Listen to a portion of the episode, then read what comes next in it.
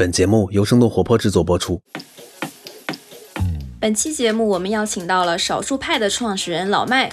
少数派成立于二零一二年，从最开始的科技玩家社区发展成为如今的高品质数字消费共创平台。但很难想象，在创立少数派之前，老麦有着非常魔幻的职业经历。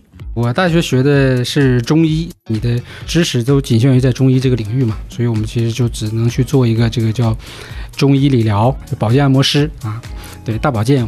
第二份工作就是我这个卖这个汽车防盗器的这个工作，就是我后来又相当于第三家公司，是做一个汽车的这个车内的净化器的。这家公司又出现了。危机大概在一年左右吧，解体了之后呢，其中的一个老板就是比较认可我那个老板，就把我带走去组建了一个新的公司，然后我们又进入到了一个全新的业务领域，是做这个进出口贸易。但无论是哪一份工作，哪怕是不喜欢，老麦都能做出花来。我那个时候就，呃，比较认真的去写这个工作报告。别人写的话呢，就是比较简单的，一般就是一页纸，我可能会写三页和四页。在这个我做工作过程中，有些什么问题是阻碍我这个工作的这个推进的。对吧？我就把这个问题列出来，然后还会分类，比如说哪些是基于是公司的原因呢？哪些是渠道的原因呢？再积极一点，我就会把这个东西可能就画成一个，对，画成一个图，然后这个报告呢就被公司的大老板就看见了。哎，他觉得说这个小伙子跟其他人不太一样，然后就要求就是说以后你的这个工作报告呢就直接给我看就可以了。从按摩师到创立少数派。老麦用十年的时间才找到自己喜欢的工作，所以找到自己的热爱是一件很难的事情。在此之前，我们可以用别的动力驱动工作。专业的定义是，无论你喜不喜欢，都能尽全力把它做到最好。欢迎收听飞书旗下的《组织进化论》，我是主持人 Zara。这是一档专注于职场话题和企业管理的播客节目。我们邀请有干货、有故事的嘉宾来分享对于未来工作和管理方式的洞察，希望思维的碰撞可以激发出新的思考，让我们的工作更高效、更愉悦。今天我们请到的是少数派的创始人老麦，相信很多朋友对老麦和少数派已经不陌生了。我是这个少数派的创始人老麦啊，因为我们毕竟做了十年嘛，作为一个媒体，应该其实大家都很了解我们的一个。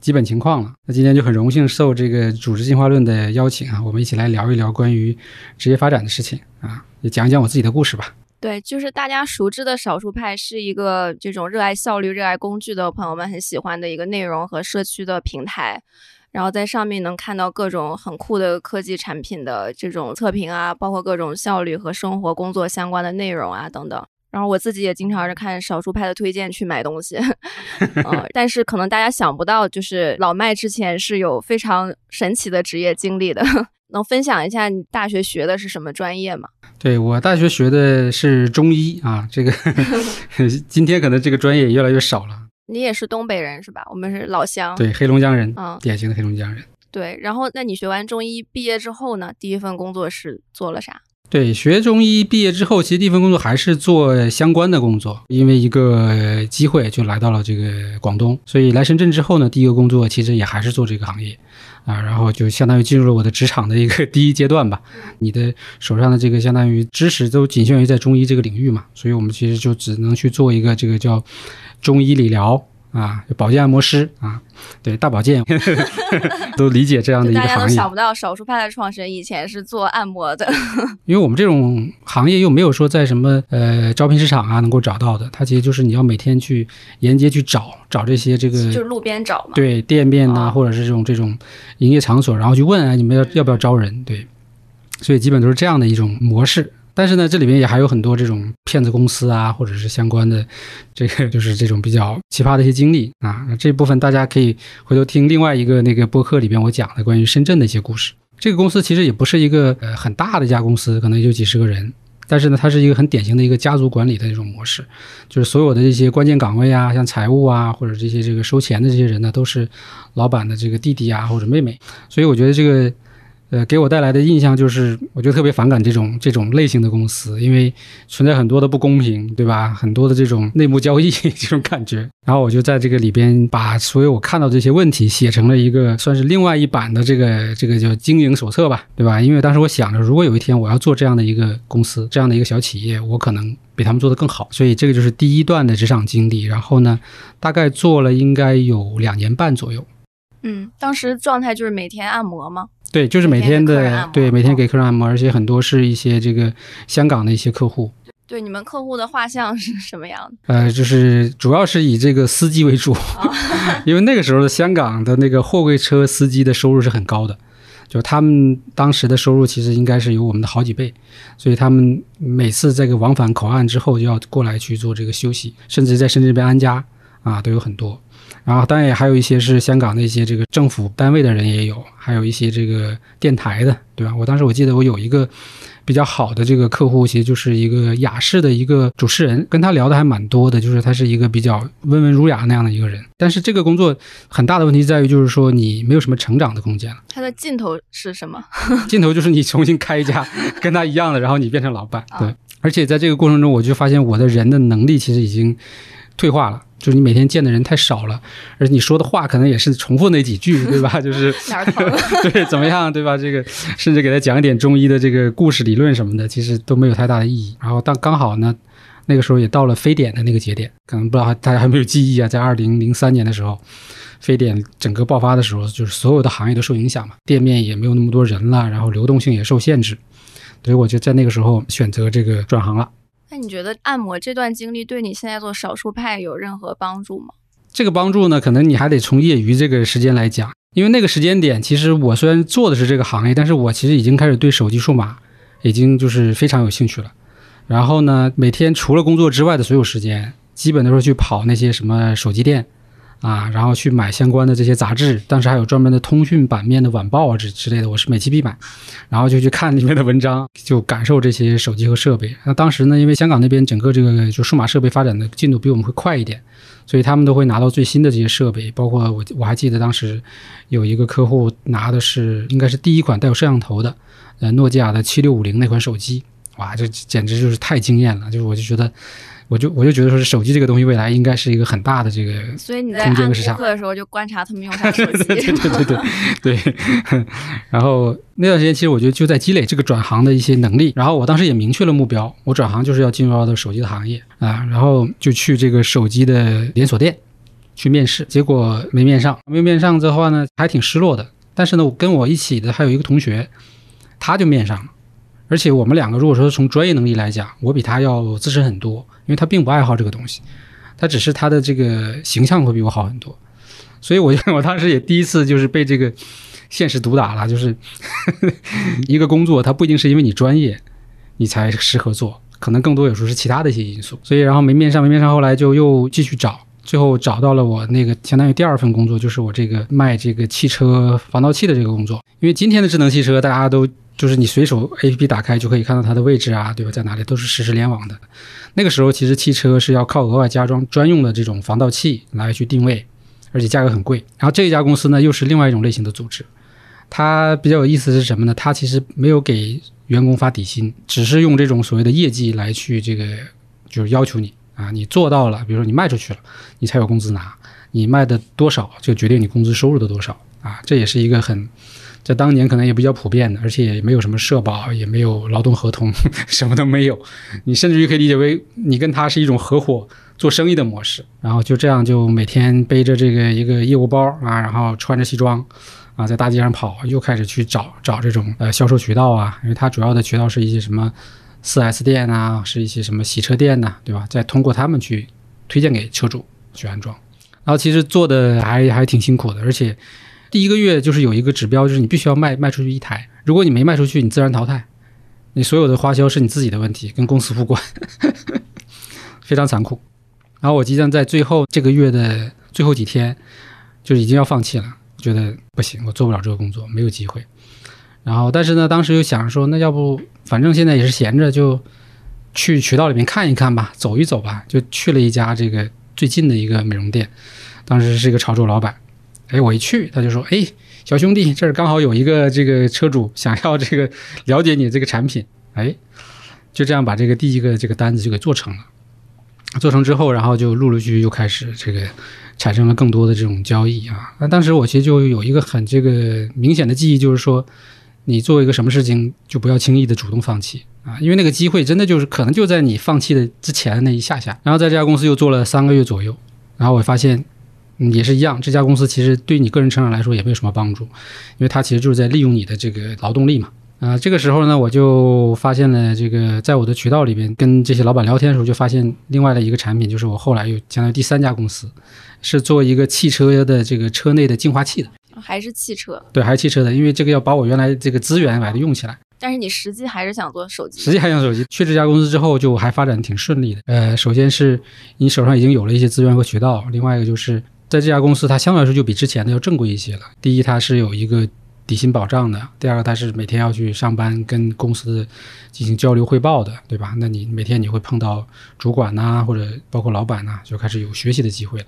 像我前面那家公司是每周去报道一次，其实相当于就是你跟公司没有什么直接的关系。对，然后这个时候呢，我们就有一个比较常见的这个相当于工作的要求，就是你每天要写工作报告，因为业务员他毕竟大部分时间是在外面去跑的。然后公司也不知道你做了什么，对吧？那你也可以真的跑到一个什么地方去睡觉，然后回来之后交个差，他也不知道。所以你需要把具体的工作写出来。然后我那个时候就，呃，比较认真的去写这个工作报告啊。然后包括这个里边，大家一会儿也能看到，我把这些报告都留下来了。那别人写的话呢，就是比较简单的，就是我今天做了什么事儿，主要的目的就是告诉老板我这个活干了啊。嗯，干的怎么样？为什么要干？他就不管了啊。但是我就觉得。还有很多想法，我也把它写出来，然后包括可能我遇到的一些好的问题、不好的问题，以及针对这些问题可能会怎么解决，对吧？我都把它写出来啊。别人的报告一般就是一页纸，我可能会写三页和四页。然后这个时候，这个报告呢就被公司的大老板就看见了，哎，他觉得说这个小伙子跟其他人不太一样，然后就要求就是说以后你的这个工作报告呢就直接给我看就可以了。你写了哪些别人没写的东西？他首先是你基础的，比如说。工作的一些内容，然后呢，就会重点去去发现这里面的问题，对吧？就是我看到哪些，哎，在这个我做工作过程中，有些什么问题是阻碍我这个工作的这个推进的，对吧？我就把这个问题列出来，然后还会分类，比如说哪些是基于是公司的原因呢？哪些是渠道的原因呢？对吧？就去想，写完之后呢，如果再积极一点，我就会把这个东西可能就画成一个图，对，画成个图，然后告诉你是，对吧？这样你老板更容易理解，一眼就明白，就是我说的是什么东西，具体可能就是。我发现的这个问题可能是导致这个公司解体的 底层原因，发现了要害。对，因为这个产品本身它是叫，你看当时我们这个叫光触媒嘛，对吧？它是一种所谓的科技属性在里面的，但是它其实又有一点这种不确定性啊，就是这个产品我在渠道中去做销售的过程中，发现它的产品效果忽好忽坏。那这里面其实就存在一个，一个是产品本身的那个底层技术到底可不可靠的问题，还有一个就是我们另外一个负责这个生产的那个老板，他那边的这个能力以及他工厂的这个控制的问题。对，所以我相当于说把这个问题都发现出来，然后把这个信息给到了我们这个相当于负责投资和整体的这个老板。如果说没有我这些内容的话，他可能一直不知道这里边存在的一些问题，他可能还在持续的投入去推广啊、拓渠道啊，对吧？去，但是这个底层的这个问题，其实是我最先发现并且不断反馈出来的。就是让大老板听到了一线的声音，对对，因为老板他没有精力自己去跑嘛。那其实作为一线员工的优势就是离客户最近，离市场最近。那这个时候就是要发挥优势的话，就是把这些情况能够很好的穿透到老板那儿。对，因为销售员他可能很多时候他觉得我的目的是为了赚钱嘛，对吧？那我肯定就是销的越多越好。那我可以为了赚钱，我可以去欺骗我的渠道，欺骗我的这个用户，对吧？他就是好，对吧？他就是没有问题，就是很棒，这个就是常规做法，对对吧？但是我在这个过程中，我就会听到一些用户的反馈，然后我也会去。研究本身这个叫属于光触媒这种这种产品的一些幕后的原理，对吧？以及它怎么样产生作用，会有什么一些条件会影响这些作用。综合来说，就会得出一些结论，就是这个里边有很多不确定性。那如果说你持续去做这个投入的话，有可能在未来这个东西会变成一个更大的问题，对吧？或者说就是那这里边要解决它，作为老板来说，那可能我觉得你可能要去考虑，第一个就是你能不能解决这个工艺，或者所谓的这个在技术研发上真正能从底层解决这个问题。嗯，那要么就是你放弃这个市场，换一种新的。产品模式，对吧？那我就会不断的去想这些东西，并且把这些东西反馈给老板。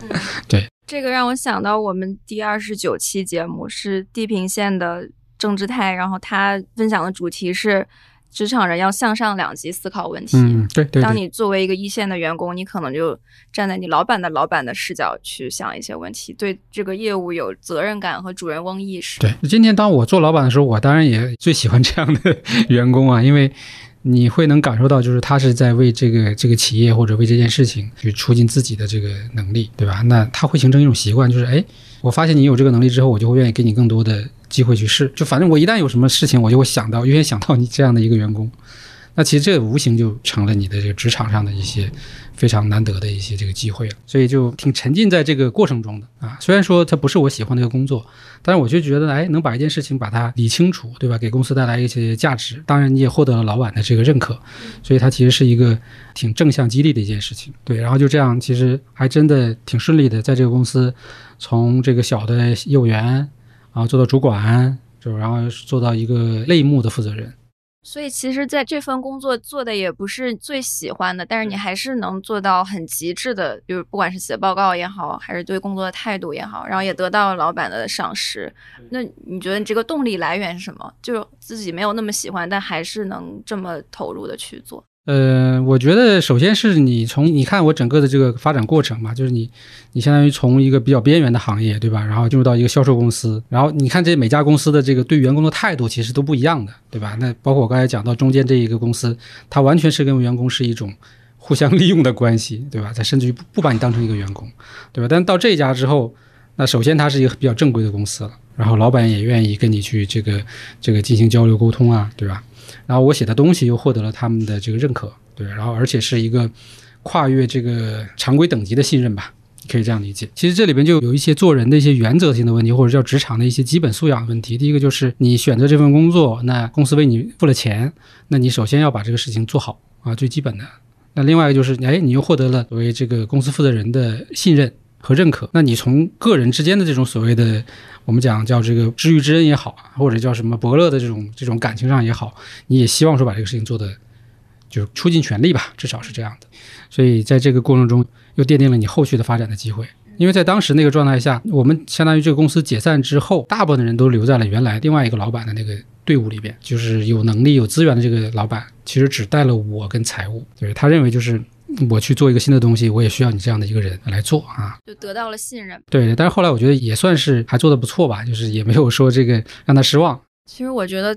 专业的定义就是你不管喜欢一个事儿还是不喜欢一个事儿，都能尽全力把它做到最好。对对对对对对。因为很多同学会说，我想找到自己喜欢的工作，但其实这是件特别特别难的事情。然后像你前几份工作，其实都说不上是特别喜欢。没错没错。但它也为你后面的职业发展就是奠定了很大的作用。对，其实这一段对我整个这个。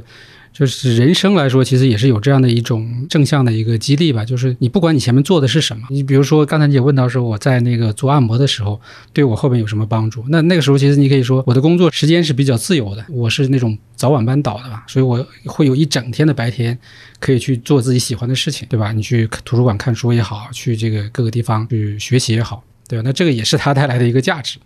所以我就后来就发现，就是你不要抱怨你现在的这个。状态，你坚持把现在的事情做好，它一定会对你下一个阶段是有绝对帮助的。只是说它不会那么立刻就会显现出来，它需要一点时间。嗯，我觉得尤其是刚步入职场的时候，可能大家还没有资本去立刻做自己最想做的事情。没错，没错，没错。因为这已经都二十年过去了嘛，就确实现在的条件和当时我们那个条件也是有很大的差异了。对，但是我觉得这底层的一些关键的东西还是没有变的，就是你要有责任心，对吧？你要扎扎实实的，对吧？你要。有足够的这个职业专业度，对吧？这些我觉得其实是没有变的。那这家公司又出现了危机，大概在一年左右吧，这家公司就解体了。解体了之后呢，其中的一个老板就是比较认可我那个老板，就把我带走去组建了一个新的公司，然后我们又进入到了一个全新的业务领域。那这个业务领域跟我之前做的就没有任何关系了，是做这个进出口贸易。进出口贸易。就是每天我们睡的那个弹簧床垫里面的弹簧，弹簧钢丝，可以说没什么技术含量，因为它就是用这个钢材拉出来的，拉出多少的尺寸的这些产品。然后那几年其实我觉得算是，也算是这个进出口贸易还是比较。呃，所谓的风口吧，所以还挺赚钱的啊，也算是就是给自己沉淀了一些这个小资产吧。然后这个时候其实开始有能力、有机会，哎，再去琢磨自己的这个手机 这件事儿了。对，所以那时候就可以自己去买一些这个比较贵的一些手机啊，还有设备啊，然后开始折腾。因为进出口贸易这个东西呢，它基本上你把订单处理完之后，就是等待嘛，等着生工厂生产排期，不是特别忙啊，所以业余时间很多，开始写博客啊，然后以及到后来就建立自己的社区，啊，那这些事情其实都是在这家公司去这个发生的。我相当于这家公司待了，可以讲应该算是有七八年的时间吧，然后从业务员到呃销售经理。啊，然后到后边就是副总经理，对，然后那个时候其实我们的这个老板其实已经算是一个很开明的老板了，他的这个经营管理是就是我们分配利润，所以已经算是一个半创业的状态了。然后这个时候我也积累了很多关于公司管理的一些基础的这些能力啊、知识啊，包括一些实践啊，我觉得这其实为后来自己真正创业出公司又进入了一个新的一个铺垫。就我很好奇，你对手机和数码产品这种热爱最开始是哪儿来的？呃，最开始其实还是从就是小的时候，家庭环境还是很重要的一个原因。因为家里边父母其实算是工人，然后呢，我爷爷呢，他们其实是做这种电子产品维修，然后家里面就会有很多这个零件。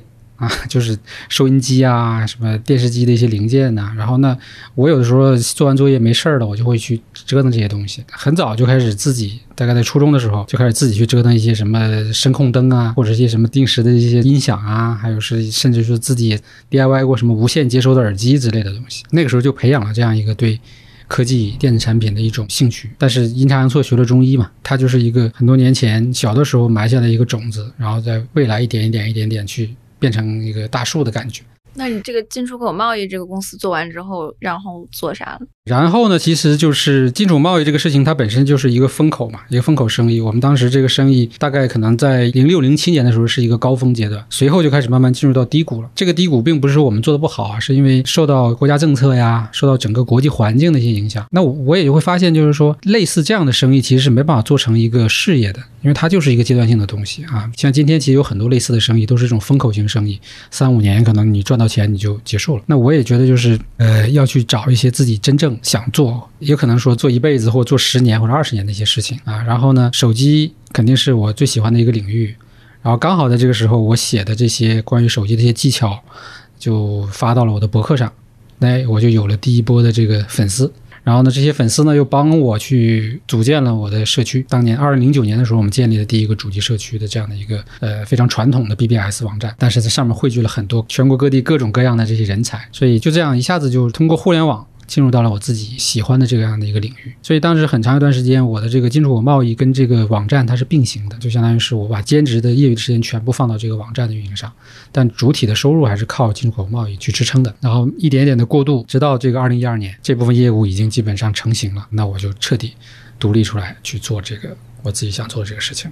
啊，那个时候就是尔派的建立，啊，所以它是这样的一个循序渐进，然后每一个都是会有环环相扣这样的一种感觉。所以是慢慢把一个副业变成了主业。对对对，因为你都要考虑，你做这个副业的过程中，你要怎么去生存嘛，对吧？那我们刚好当时我们的进出口业务还在做，然后有比较稳定的收益，对吧？那我就可以去投入这个事情，包括当时还有服务器呀，对吧？还有很多的这个前期的成本呢，那都是靠这个去做的。所以少数派刚成立的时候，也是一个聚集了一些手机爱好者的一个社区。为什么后来社区没有做了呢？其实我就是发现社区的那个瓶颈，在当时情况下，我是没有能力去把它解开的。社区的瓶颈是什么？就是聚集这些人很容易，但是让这些人的价值能够有序的输出，形成一个商业闭环很难啊。所有的人都很有粘性，很认同，但是大家都是那种靠热情再去驱动的，然后也没有很好的这种所谓物质链条啊，或者说向外去发散传播的能力。你可以理解为就是一个圈子。大家都在这个圈子里面自嗨，这种感觉，所以那我其实就觉得这样是很可惜的，因为我认为，就是这种互联网的这种共创的模式，对吧？包括这种社群的价值，不应该局限在这样一个圈子里边。那我们在做少儿派的过程中，其实就是把社区里边原来的几个链条，关于这个人的链条、内容的链条，全部把它拆开了啊，包括商业的链条都把它拆开了，一点点去尝试吧。因为它最先的结构其实就是媒体嘛，对吧？那媒体呢，就是内容生产跟商业变现。对吧？这么两个东西，把它都去趟一遍。然后内容生产的话呢，传统媒体就是找编辑，对吧？或者说这个老板就是编辑啊，写一手好文章，那很快就能出名，然后就可以有这个商业化的收入、广告之类的。那我们其实就还是坚持用社区的这群人去做内容创作，对吧？然后给他们去支付这个相应的稿酬，对吧？并且跟他们建立共同成长的这样的一个状态啊。比如这篇稿子，我们可以怎么做得更好，写得更好。在商业端呢，我们就尝试，比如说包括内容付费呀。对吧？包括可能我们现在做的一些这种周边共创的这些新的一些商业模式，对吧？那去改变传统媒体的那个瓶颈的问题，同时把社区的价值再释放出来，因为社区里边除了内容，还有人的价值，对吧？还有这些品牌的价值。从二零一二年开始去一点点做这个事情，差不多每三年一个阶段，就每三年能完成一个小的闭环，然后又进入到下一个阶段，这一一转眼就十年了啊，就非常的快。然后这十年里面，我觉得就到目前为止还算是到了一个相对来说比较满意的状态，比较平衡的一个状态。对，那可能开始走下一个十年吧。大家好，我是主持人 Zara，我在组织进化论的听友群等你哦。搜索微信公众号“飞书”，回复“听友”就可以进群，欢迎来和我们深度交流，结识志同道合的朋友。也欢迎大家在评论区分享你听完本期的感受，我们会选出五位听众，送上少数派推出的具有纪念意义的苹果麦金塔充电头。你觉得你是花了多少时间找到自己喜欢的事业的？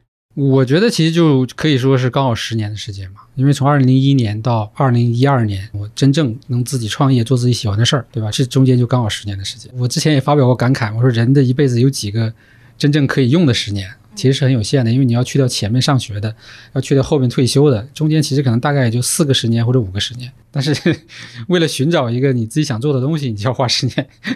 但是我觉得也还好，因为从我自己的这个本身的这个基础来讲，你是比较弱的。因为你不是一个，比如说什么名牌大学毕业，对吧？一来可能就有很好的这个大厂去接收你，然后在大厂里面锻炼，然后出来创业之后又有投资人给你送钱，对吧？让你不断的去这个试错，对吧？我们确实没有这样的这个基础，而且我相信今天大部分年轻人也都没有这样的基础，有这样基础的人都是寥寥无几的。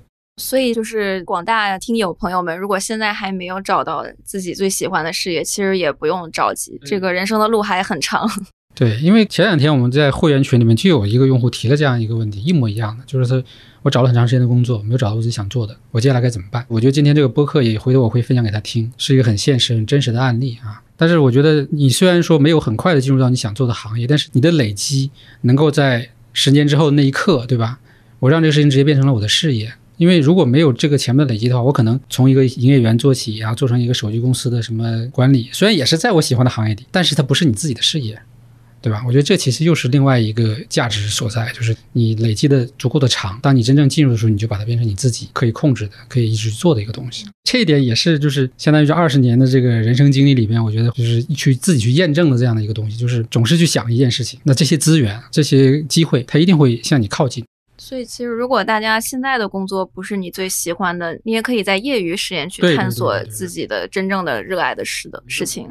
对这个储备其实还是蛮重要的，包括少儿派，其实有很多，就是我们的很多员工，很多时候他其实都是在他上大学的时候就开始在少儿派用业余时间来写稿子，分享自己的一些这个应用心得呀也好啊，或者一些这个玩数码的一些这个经验。那他这个分享，一方面是给他带来了一个持续输出的一个能力的锻炼，那另外一个其实也是在我们这边相当于埋了一个种子啊。很多作者就是他还没毕业的时候，我可能就把他招进来，因为我觉得哎，小伙子其实在这个领域已经很优秀了。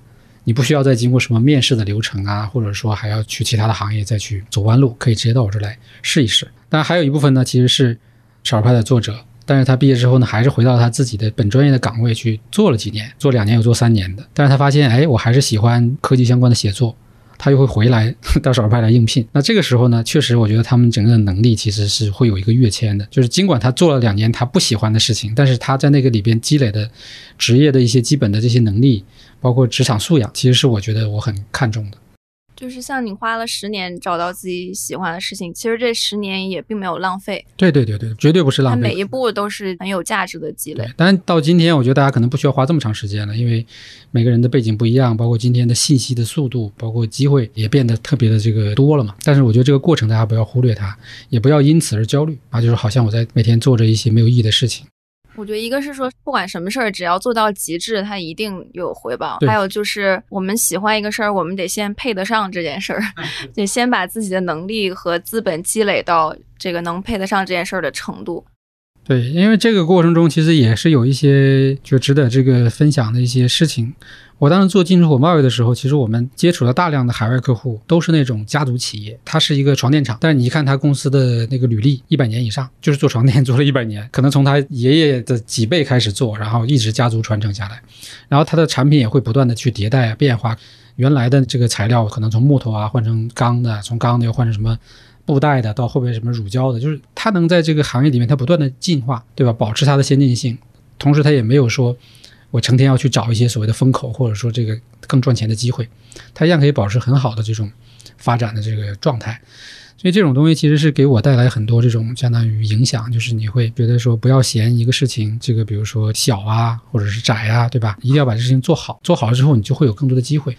少儿派其实最开始我们做的那个前三年，其实做应用推荐这件事情，它其实也算是一个比较窄的一个领域，而且我们又更多的其实是倾向于去做苹果相关的、苹果生态相关的，以及这种付费正版相关的。那个时候其实大家都在做。盗版资源啊，或者说这种就是什么安卓啊相关的资源，对但是我们就是把这一部分先把它做透了啊。你如果想找最好的关于苹果工具相关的内容，对吧？少儿派是你最佳选择。有了这个基础之后。再向外去拓展，因为你想想，一个媒体做十年，其实今天也不多了。大部分媒体就是三年，对吧？一波流从起步到高峰，然后就消失。就是我们也看着一个一个这样的一个过程，这样这样的一家一家的就消失掉。但是我们之所以还能这样去坚持做，这跟我整个前面十年的这些职场经历，对吧？以及关键的一些思维的理解，我觉得是有很大的这个关系的。如果没有这个阶段的话，你可能你今天做的事情就会变得很急躁，就很容易走入到一些这个捷径上去。但这个事儿可能就很快结束。嗯，前面几段就是从做中医按摩到卖汽车的零件，到那个进出口贸易，你觉得每一段经历你学到最大的收获是什么？每一段经历学到最大的收获呀，中医按摩那一段时间，因为你也是看着那个老板他的这个创业过程嘛。当时我那个企业的老板其实也是从普通人开始，那一点点相当于有了自己的这个资本积累，然后开始。去开这个理疗店啊，我觉得这些其实呃也是蛮正向的一个激励，至少告诉你你在深圳，只要你努力，你就有可能去做老板创业。第二段其实比较重要的就是关于这个信任这个问题，就是你一定要把自己的能力呈现出来，并且获得这个管理者的认可，对吧？然后就能获得更多机会。第三段的话，我觉得其实主要就是关于公司管理这一块的，就是有了一个基本关于企业管理的一个概念和这个锻炼。那你现在作为一个管理者，你觉得你的管理风格是什么样的？也是有几个阶段的。其实我们一开始的时候也是比较传统，大概可能在第一个三年的时候，我们也是每天要打卡，然后员工也经常加班，但是效率很低，也是会存在这样的问题。这里边就是有很多问题，比如说老板的目标不明确，对吧？你到底要做什么，对吧？到底要怎么做也不清晰。对员工来说，他可所获得的这个精神成长和物质成长也不可见啊。对，就是这种，反正就是可能我在这个公司看不到发展这种感觉。第二个阶段的话呢，就是你作为一个老板，就是我们相当于是公司最困难的那个时间点，就是我们融到钱了，但是钱呢用了一年时间花完了，没钱了 那个阶段。对，这时候你就会发现，你原来的一些所谓的这个，就是特别不愿意去做的一些事情，比如说跟员工沟通，比如说出去去见客户，包括见投资人等等这些事情，就会决定你到底能不能往下走。如果你不去做这些事情，那你基本上就等于就等着倒闭吧。那我觉得在那个阶段，其实相当于把这件事情被这个外界环境和压力逼迫着你，就把它突破出来。当时其实也是有个很关键的节点，就是当时其实公司已经到了一个可以清算的状态，就在二零一七年的时候。那这个时候的话，我去问了所有的股东、投资人，问他们的意见。对于他们来说，天使投资就是可有可无的。对，如果你觉得你不想做了，那你就放弃，我们没意见啊。然后那我当时就说了，那 OK 了，那现在的决定权在你自己。你到底要不要继续做家公司？你到底要不要继续坚持你自己所谓的这个热爱也好？对，我觉得在那个时间点，其实是会真正把你自己内心的这个东西给逼出来的。就是你到底是不是真的要做这件事情？因为很多创业者其实他不是真的就是想去做这事儿，他可能真的就是因为来了个机会，然后还被众星捧月捧上去。但当出现这种问题的时候，他大部分就会去放弃的，对吧？或者说我就变成 连续创业者，再起一个风口，对吧？那那个时候其实我经过这个思想斗争之后，决定还是要去继续做这个事儿。那这个时候你就要去借钱呐、贷款呐，对吧？去突破自己，出去见客户。谈生意，然后整个这个过程中的蜕变，我觉得其实还对我挺大帮助的。就你人其实整个都升了一格一样的，像打怪升级一样，进入到第二阶段。对，如果说没有那个阶段，可能今天我也没办法在这里跟大家就这样比较自然的去聊这些东西。然后到今天这个阶段的时候，其实我就有另外一种收获了。我我作为八零后，对吧？这个已经四十出头的人，大多数这个年龄的人，现在这个状态其实都不太好啊，就是要么就是可能在一个工作上可能是这种很困顿的状态，对吧？要么可能就是已经很那种商业、很商人化那种感觉，就是已经离科技或者离这种所谓的个人的兴趣已经比较远了。但是我觉得我还能保持第一做自己喜欢事儿，同时呢还能跟着一群年轻人，我们现在九零后还有两千后的人在一起打得火热，对吧？然后去保持了自己很不错的一个年轻的心态，然后你还能有这个各种的热情、兴趣爱好。我昨天微博上有一个热搜还是什么，就是说中年男人最大的悲哀 是什么？就是没有快乐了。可能也有钱，可能也都很顺利，但是就觉得没有快乐了。我觉得至少我有，对我每天去写文章也好，或者说去看各种新产品，以及我们做的各种新产品，我们都觉得非常的开心。可能比我去买房或者买股票，然后赚了很多钱，做了一个什么这个深圳的什么二房东，我觉得比那个状态可能也还是要好很多。对，我觉得少数派给我一种就是很纯粹的热爱的感觉，对对对对对就是大家都是因为发自内心的喜欢才去做。没错没错，这个其实是要从我向下去传导的，因为最终其实一个企业你表现出来的你的产品，或者说你表现出来的这个服务，其实是跟创始人这个思想观念是紧密相连的。可能在某一个段时间内你表现的可能不一样。但时间一长之后，你最终还是会回到你的本性。对，所以我们其实就是这样的一个底层的一个结构，从我们社区的那个基因开始，对吧？到去怎么样让创作者或者让这些用户产生价值，对吧？一直在沿这个路径去做，所以给到用户的，给到你们的感觉也是这样。就是很真诚。这少数派这个名字背后有什么寓意吗？这个名字其实，我们其实最开始，你看这个名片里面有一个主客，当时我们是想造一个词，代表我们这一类人群。第一个爱折腾，折腾完之后还愿意分享，对吧？就这一波人。但这个词呢，推广了很长时间，推广不出去，没有人能理解主客是什么意思。然后呢，我每见一个人还要跟人家解释。哦，是水煮的煮。对，人家还说你是不是做餐饮的，就很难。这这个差不多应该也有三年多的时间。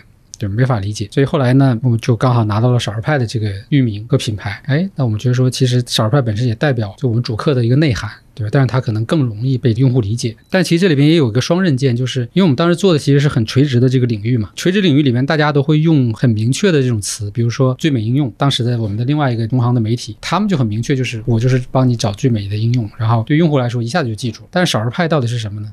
就很难。所以它又是一个要花很长时间去给这个名字去赋予内涵、赋予这种含义的一个过程。但到今天，大家都所有的人都说，哎，你们的名字起的真好，对吧？就是它一下子就会能够把我的这个内心的那一部分东西可能给唤醒的这种感觉，但这又是花了十年的时间做出来的。对，老麦今天给我们展示了他以往工作经历的各种名片，就很有年代感。然后我们也把这些拍了照片，会放在节目简介里。对，因为我个人是有这种收藏的癖好啊，还是说这种可能就是觉得这些东西其实是一个历史的一个见证吧。因为很多人可能就不在意，但是我一般都会留下来，包括。第一次出差坐飞机的那个机票，就是大概有一箱子这样的一些东西，其实是还蛮有蛮有意义的，因为包括这个暂住证，对吧？这其实是整个城市发展的一个历史，每一年暂住证对每一年都是不同的地点。对，现在少数派这个人群有什么特点？就什么样的人算少数派？嗯，现在其实我们整个的这个人群的扩展已经很宽泛了，对，因为我们从开始做应用，那从应用这件事情上。应用里面有大量的工具是效率工具嘛，而且刚好是智能手机发展的这个节点，其实我们相当于是切入了一个点，然后从工具这个点呢，我们又切到了工作效率这件事情上，就是一点一点的去放大你的这个受众群体，然后也是相当于把每个点都做透这样的一个感觉。效率工作这件事情我们也挖的差不多之后呢，我们就发现其实你的下一个逻辑是你要品质生活了，工作的目的是更好的生活，而不是变成一个工作狂，对吧？或者是成为一个成功人士，我觉得这些都不是大部分人所这个需要的，所以我们现在就拓展到品质生活这样的一个领域。域里面，所以今天你会看到在少儿派上有各种各样的内容，对吧？甚至于说是呃，可能非常超出你预期的一些东西，有可能是关于健康的，有可能关于这个生娃的，对吧？也有可能关于这个情感的，对吧？但是我们能保证这些内容都是来自于那些用户的真实的这种经历和经验，并且经过我们审核筛选，对吧？那它的价值是。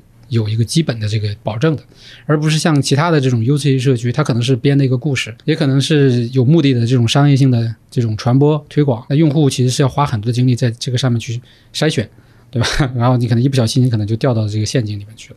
但在我们这儿，它至少是不会存在这样的一个问题。然后未来，其实我们就是希望，当整个的这个所有的这些人对品质和个性化这个东西的追求越来越高之后，有个叫什么马斯洛的那个原理嘛，对吧？就是人从生存到这个呃物质需求、精神需求，必然会这样发展。那到这个阶段的时候，我觉得我们会有更多更多作者以及用户会使用我们的服务，对吧？包括我们现在延伸出来的一些产品和内容，这个是我们对未来还是有一定的信心的。但是我们也不在乎说再花十年慢慢的去做。刚好今年二零二二年就是我们的十周年，来算是一个新的起点吧。因为十年找到自己想做的事情，变成了一个事业，然后十年把这个事业做的基本的达到自己想要那个样子了，然后再用十年看看能不能把它再做大一点，做成一个可能影响更多人的一个事情。那我觉得其实三十年也差不多了吧。真的很有耐心。对对对，我觉得现在很多创业者可能做个一两年，对对对，看不到结果就会很着急。之前也是有一个行业的统计嘛，就是中国的公司。普遍不超过三年吧，这个其实也是一个挺悲哀的一件事情，就大家真的都是一个比较那种急功近利的状态。然后你这样一折腾之后，其实你也没有为这个行业做出什么沉淀，呃，甚至于就像很多企业弄得很大，最后扔下一大堆烂摊子，一地鸡毛。所以我们真的不希望再有这样的过程。企业可以小，可以慢，但是呢，你你要保持你整个的这个价值体系以及在这个行业里面的这个定位。我觉得如果。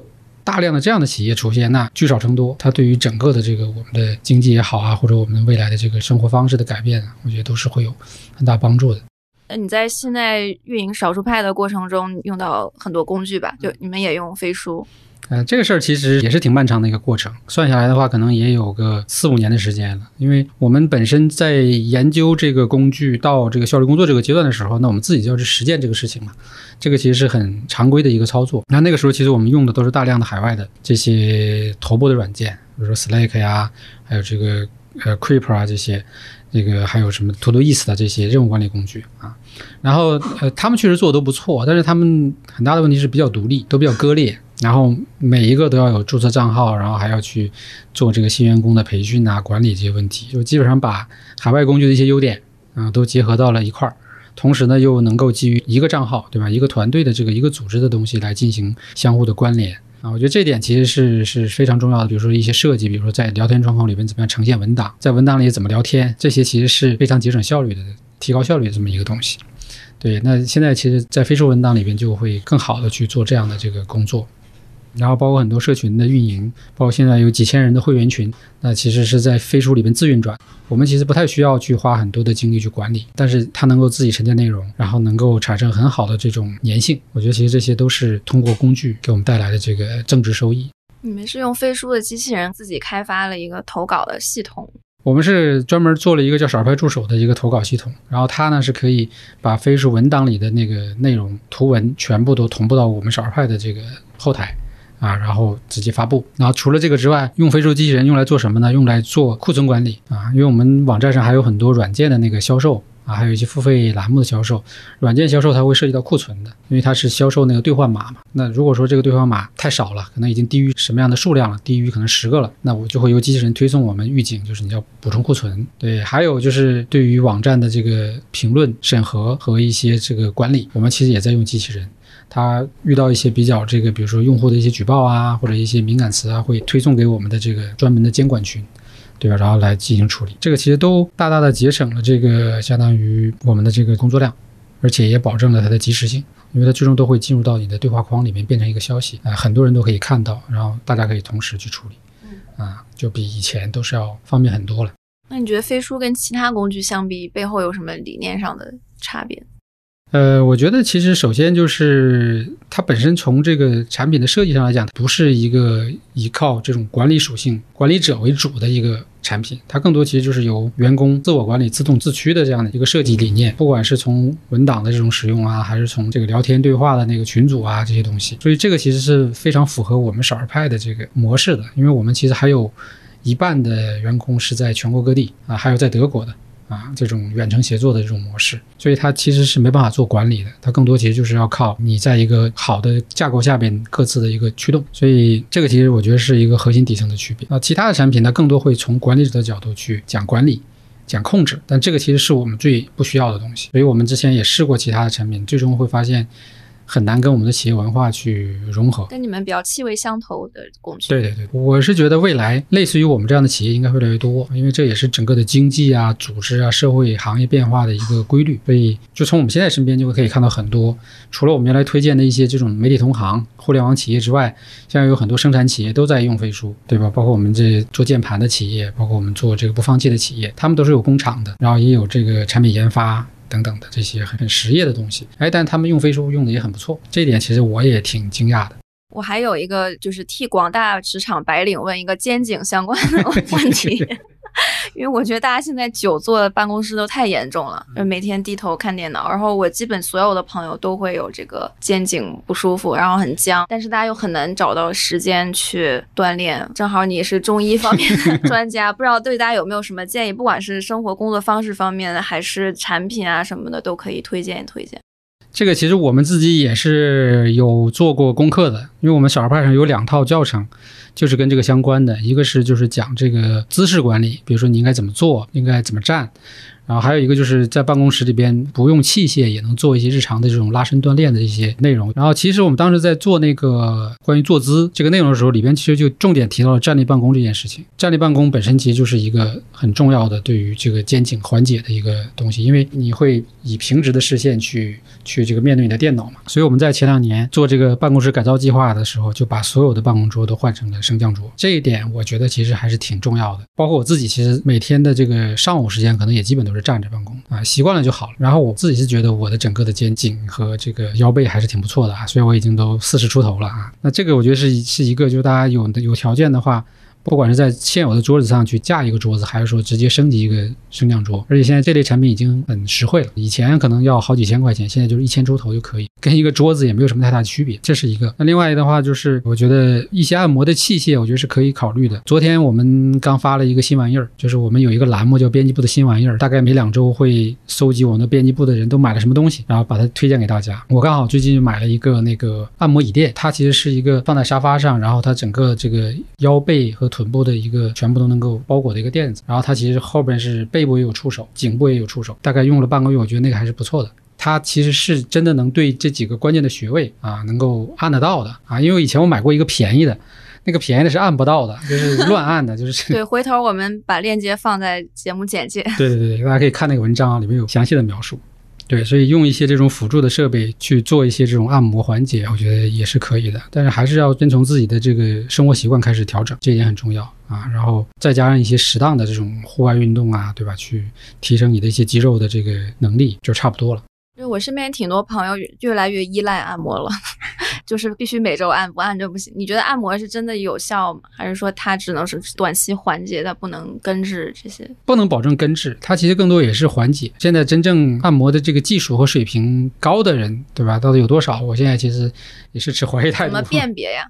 怎么辨别的话，我觉得以往我们好像盲人按摩相对来说会专业一些。因为他们视力缺失嘛，所以他在这个触感或者找这个穴位的这个能力上会有这个补偿，所以这个我觉得算是一个可以考虑的。那另外一个就是自己学一点这个穴位的知识，并不难，自己都可以找到，比如说肩颈在哪里呀，这个什么风池在哪里呀，对吧？然后那个师傅一上手，他找的对不对，准不准啊？因为穴位如果找对之后，他会有酸麻胀痛的这种很明显的感觉，他按准了，他就会有这种感觉；他按不准的话，你就只会觉得是那种皮痛。对吧？皮痛那就说明他水平不行，所以这个还得自己 不能完全依赖，疼也得会疼。对，还得自己去学一学。最后有什么想给大家推荐的书或者是产品吗？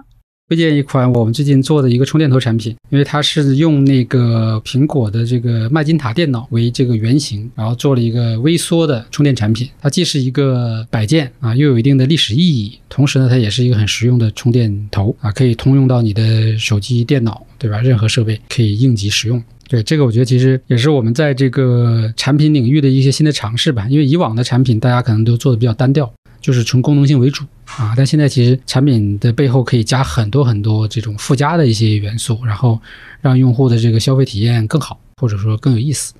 啊，这个充电头的背后呢有一个二维码，大家可以扫一下，然后里边其实是关联的一篇关于麦金塔的整个的这个发展历史，就整个的过程啊，里边有很多乔布斯的故事，以及整个这个苹果在做这个电脑产品的一些故事。你在使用这个产品过程中，其实你还有可能在这个历史里边找到一些对于你自己的启发。对吧？这也其实是我们未来希望更多去介入的一些领域，对吧？就把那些纯功能性的产品变成一些消费品，对吧？或者说有附加价值的产品。它是一个向苹果致敬的充电头。对，但是它可以服务所有的用户，安卓也可以。啊然后我们也会从这期节目的评论区抽五位观众送上刚才老麦推荐的这个麦金塔充电头。好的，那我们今天就跟老麦聊到这儿，谢谢。好，拜拜。本期的组织进化论就到这里。如果你喜欢这档节目，欢迎转发给身边感兴趣的朋友。我们也期待你在节目下方的精彩留言，同时也邀请大家加入我们的听友群，请添加我们的小助手为好友，微信号是飞书 OKR 的全拼。在这里，你可以跟我们深度交流，结识志同道合的朋友。也欢迎大家关注飞书的微信公众号，或者访问飞书官网飞书点 cn。感谢大家的收听，我们下期再见。